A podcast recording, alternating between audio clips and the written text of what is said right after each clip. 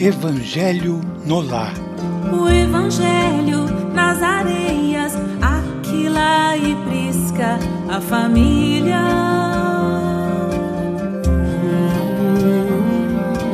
Na pureza de bondade, abrem suas portas ao errante.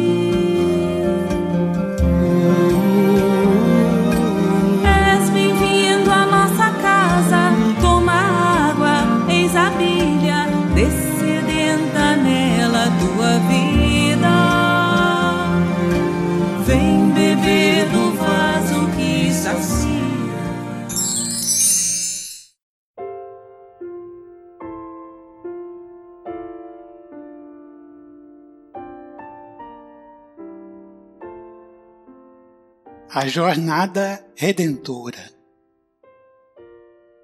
Aberta a doce conversação da noite em torno da Boa Nova, a esposa de Zebedeu perguntou, reverente, dirigindo-se a Jesus: Senhor, como se verificará nossa jornada para o reino divino?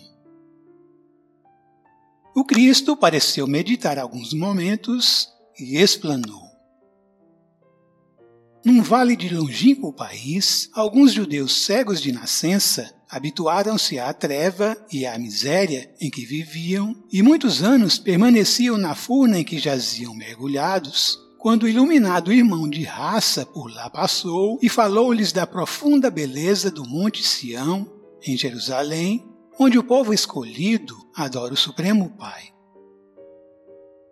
Ao lhe ouvirem a narrativa, todos os cegos experimentaram grande comoção e lastimaram a impossibilidade em que se mantinham. O vidente amigo, porém, esclareceu-lhes que a situação não era irremediável. Se tivessem coragem de aplicar a si mesmos determinadas disciplinas, com abstinência de variados prazeres de natureza inferior a que se haviam acostumado nas trevas, poderiam recobrar o contato com a luz, avançando na direção da Cidade Santa. A maioria dos ouvintes recebeu as sugestões com manifesta ironia, assegurando que os progenitores e outros antepassados haviam sido igualmente cegos e que se lhes afigurava impossível a reabilitação dos órgãos visuais. Um deles, porém, moço corajoso e sereno, acreditou no método aconselhado e aplicou-o. Entregou-se primeiramente às disciplinas apontadas e, depois de quatro anos de meditações, trabalho intenso e observação pessoal da lei, com jejuns e preces, obteve a visão. Quase enlouqueceu de alegria.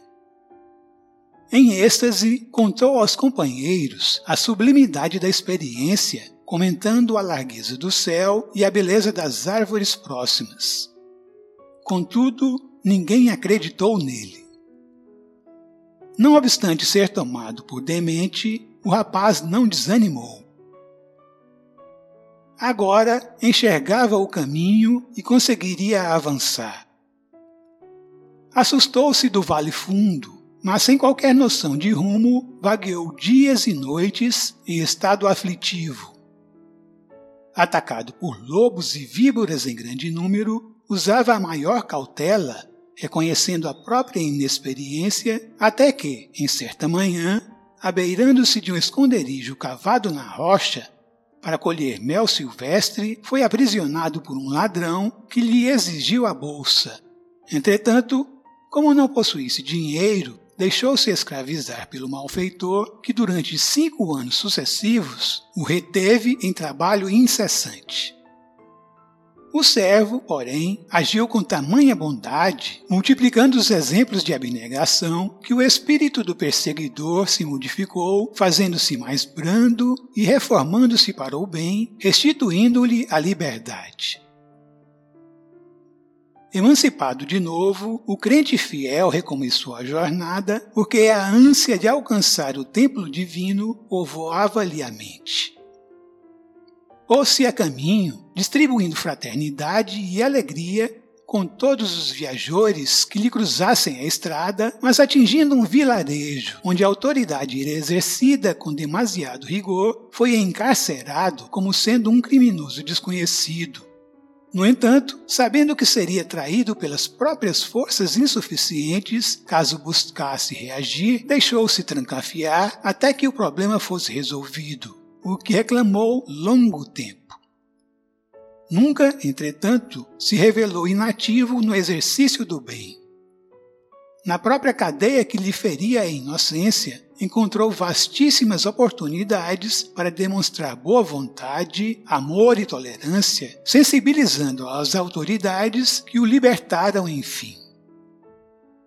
O ideal de atingir o santuário sublime absorvia-lhe o pensamento e prosseguiu na marcha, Todavia, somente depois de 20 anos de lutas e provas, das quais sempre saía vitorioso, é que conseguiu chegar ao Monte Sião para adorar o Supremo Senhor. O mestre interrompeu-se, vagueou o olhar pela sala silenciosa e rematou. Assim é a caminhada do homem para o reino celestial. Antes de tudo, é preciso reconhecer a sua condição de cego e aplicar a si mesmo os remédios indicados nos mandamentos divinos. Alcançado o conhecimento, apesar da zombaria de quantos o rodeiam em posição de ignorância, é compelido a marchar por si mesmo e sozinho quase sempre do escuro vale terrestre para o monte da claridade divina, aproveitando todas as oportunidades de servir indistintamente, ainda mesmo aos próprios inimigos e perseguidores.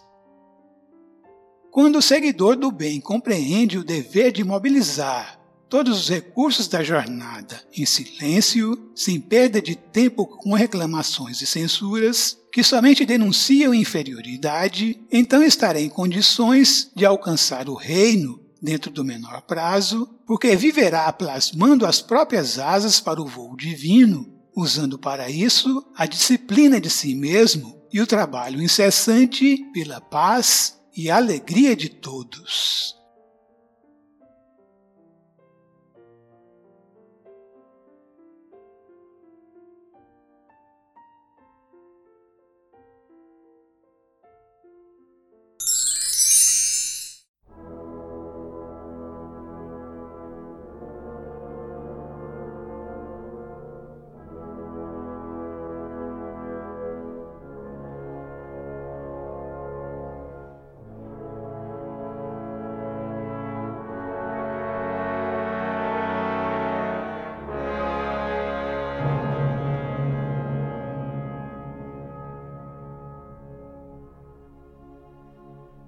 Do Evangelho segundo o Espiritismo, no capítulo 20, Trabalhadores da Última Hora, Instruções dos Espíritos, Os Obreiros do Senhor, pelo Espírito da Verdade, em Paris, em 1862, o item 5. Chegaste no tempo em que se cumprirão as profecias referentes à transformação da humanidade. Felizes serão os que tiverem trabalhado o campo do Senhor com desinteresse e movidos apenas pela caridade. Suas jornadas de trabalho serão pagas ao cêntuplo do que tenham esperado. Felizes serão os que houverem dito a seus irmãos: Trabalhemos juntos e unamos os nossos esforços, a fim de que o Senhor, na sua vinda, encontre a obra acabada. Porque a esses o Senhor dirá: Vinde a mim, vós que sois os bons servidores, vós que soubestes calar os vossos melindres e as vossas discórdias, para que a obra não sofresse. Mas infelizes os que, por suas dissensões, houverem retardado a hora da colheita, porque a tempestade chegará e eles serão levados no turbilhão. Nessa hora clamarão: Graça, graça. Mas o Senhor lhes dirá: Por que pedis graça, se não tivestes piedade de vossos irmãos, se vos recusastes a lhes estender as mãos, e se esmagastes o fraco em vez de o socorrer? Por que pedis graça se procurastes a recompensa nos prazeres da terra e na satisfação do vosso orgulho? Já recebestes a vossa recompensa de acordo com a vossa vontade. Nada mais tendes a pedir. As recompensas celestes são para aqueles que não houverem pedido recompensas da terra. Deus faz, neste momento, a enumeração dos seus servidores fiéis e já marcou pelo seu dedo os que só têm a aparência do devotamento para que não usurpem o salário dos servidores corajosos. Porque é a esses que não recuaram diante de sua tarefa que vai confiar os postos mais difíceis na grande obra da regeneração pelo Espiritismo. E essas palavras se cumprirão. Os primeiros serão os últimos, e os últimos serão os primeiros no reino dos céus.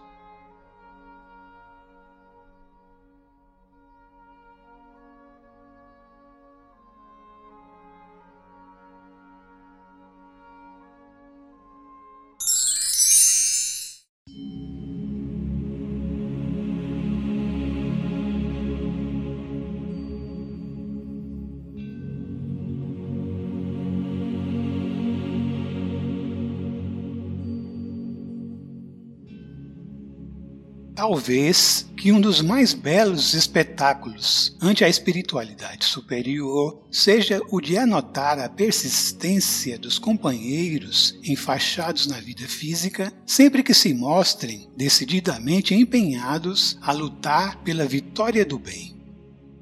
Companheiros que, em muitas ocasiões, comparecem nas tarefas do bem, vergados ao peso do sofrimento, que se reconhecem constantemente visitados por forças contrárias aos compromissos que abraçam a lhe testarem a resistência.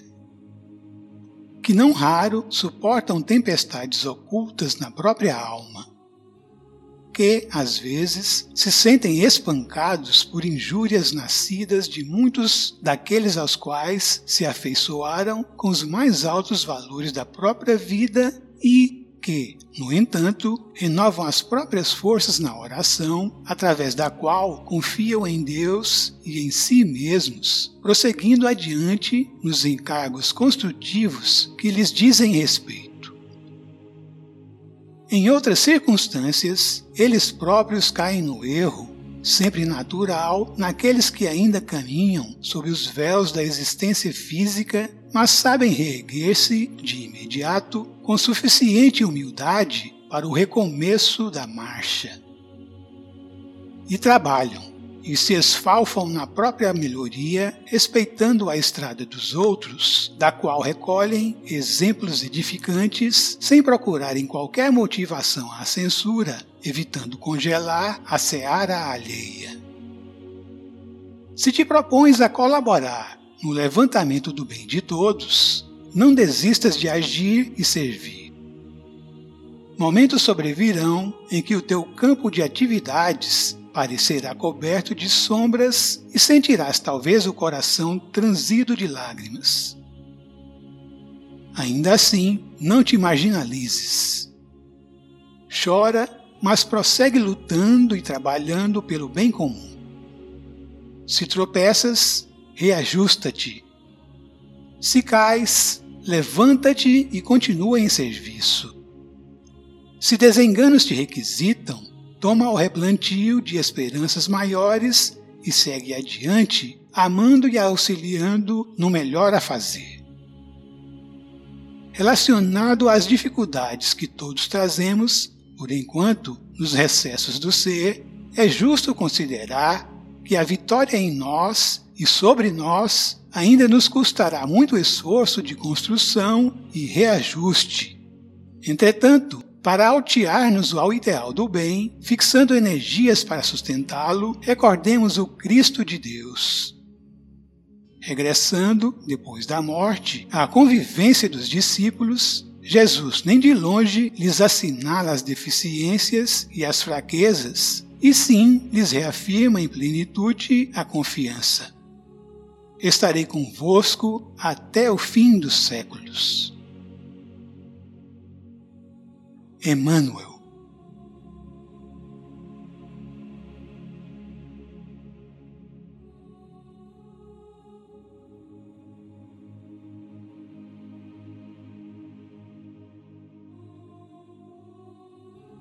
Jesus amigo, na certeza inabalável da Sua presença constante ao nosso lado, que possamos nos esforçar para que da nossa parte estejamos também sempre contigo, para tanto que possamos elevar e manter elevado o nosso pensamento em direção às forças superiores da vida.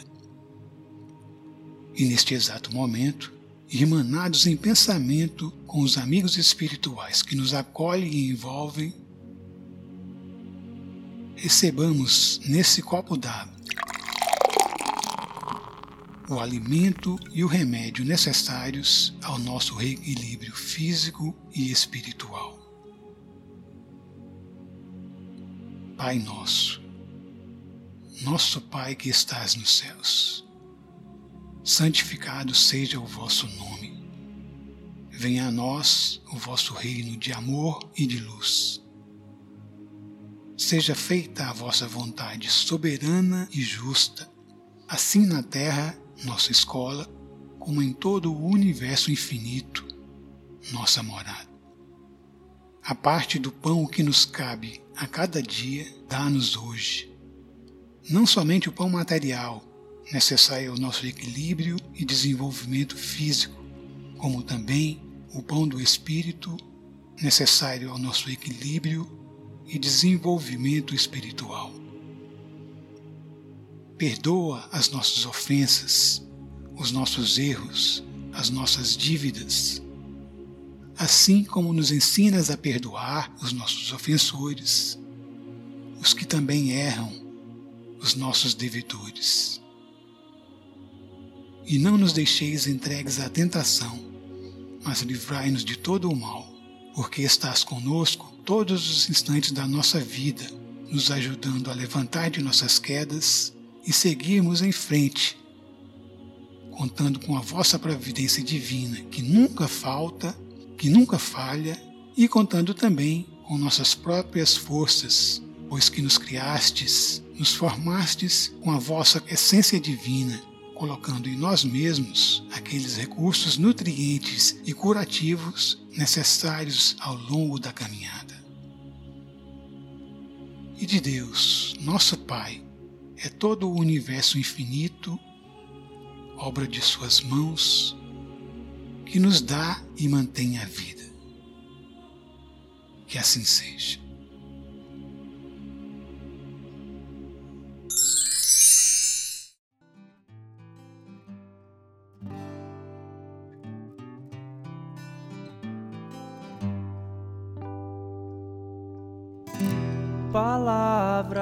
Que são fontes de amor, capazes de remediar a dor.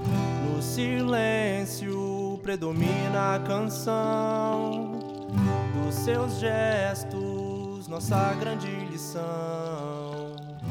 Suas frases transmitem calor, seus exemplos de doar-se em favor aos cansados e perdidos no caminho. Retribuição, coroa de espinhos. Mas exemplos ficam porque são eternos e a mensagem é tudo que se faz ouvir. Não é o fim da estrada e a nossa jornada ainda vai seguir. E... Pois sei dor alguma é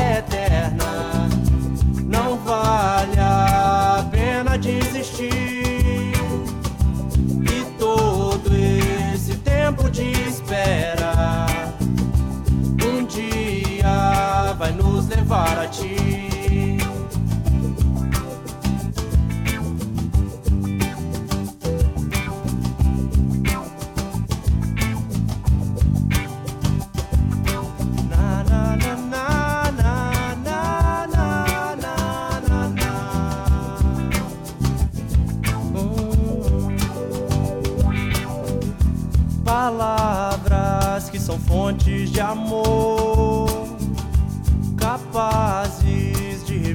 Remediar a dor.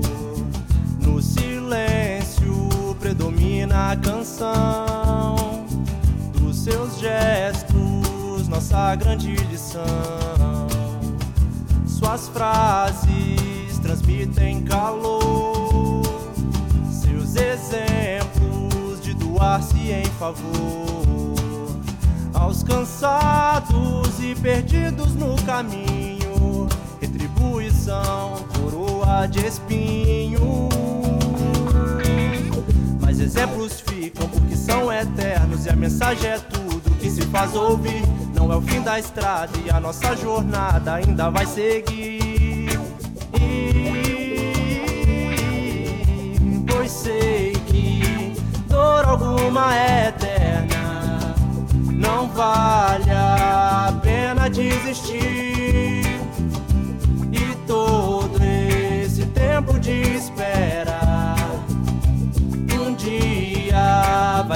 levar a ti.